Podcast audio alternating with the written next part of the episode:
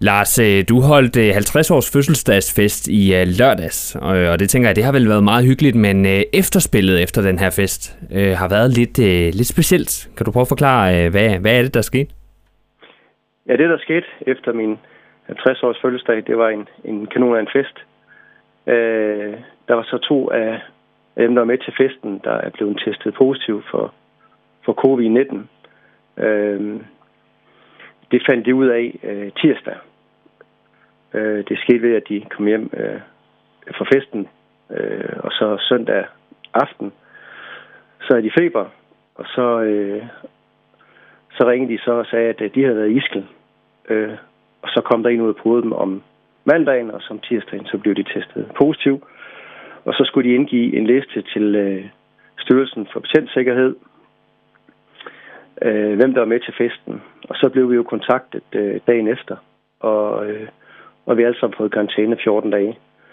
Og øh, efterspillet er så således nu, at, at ni er smittet med øh, covid-19, og, og tre venter svar, og 25 øh, er syge, øh, cirka der omkring, og det er sådan en mild influenza.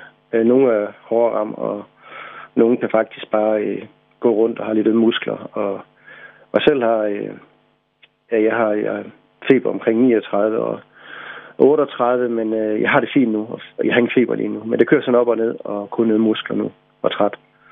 Men har, har, har, du fået, tre børn. men har du fået en melding på, om du havde øh, den her øh, coronavirus? Nej, øh, efterspil, det, det ændrer sig dag til dag. Øh, øh, jeg skulle ringe ind til, jeg fik et nummer, jeg skulle ringe ind til, øh, hvis, øh, hvis jeg fik nogle symptomer, voldsomme symptomer. Og jeg har feber og sådan noget, og det, øh, øh, hvis man har det, så skal man bare være hjemme og være i karantæne i 14 dage. Så, så der har ikke været nogen voldsomme øh, symptomer eller vejrtrækningsproblemer, så jeg kan ikke se nogen grund i at, at bruge øh, øh Sundhedsstyrelsens ressourcer på at sende mand ud og prøve mig, fordi så slemt er det ikke. Og Lars, når myndighederne de, øh, de kontakter dig omkring det her, øh, hvad, hvad tænker man så? Jeg tænker, det må være en helt vild øh, situation. Ja, det er sådan, det er helt mærkeligt, surrealistisk og få at vide, at øh, de ringer til mig og så siger, at dig og mine tre børn på 8, 10 og 12, vi, øh, vi, må, vi skal være indlukket. Vi må ikke se andre mennesker, og vi må kun lige gå ud i haven.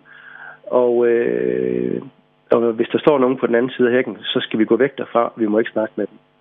Og det er lidt svært at forklare mine børn, at øh, I må ikke gå ud for, for matriklen, og I må ikke snakke med andre.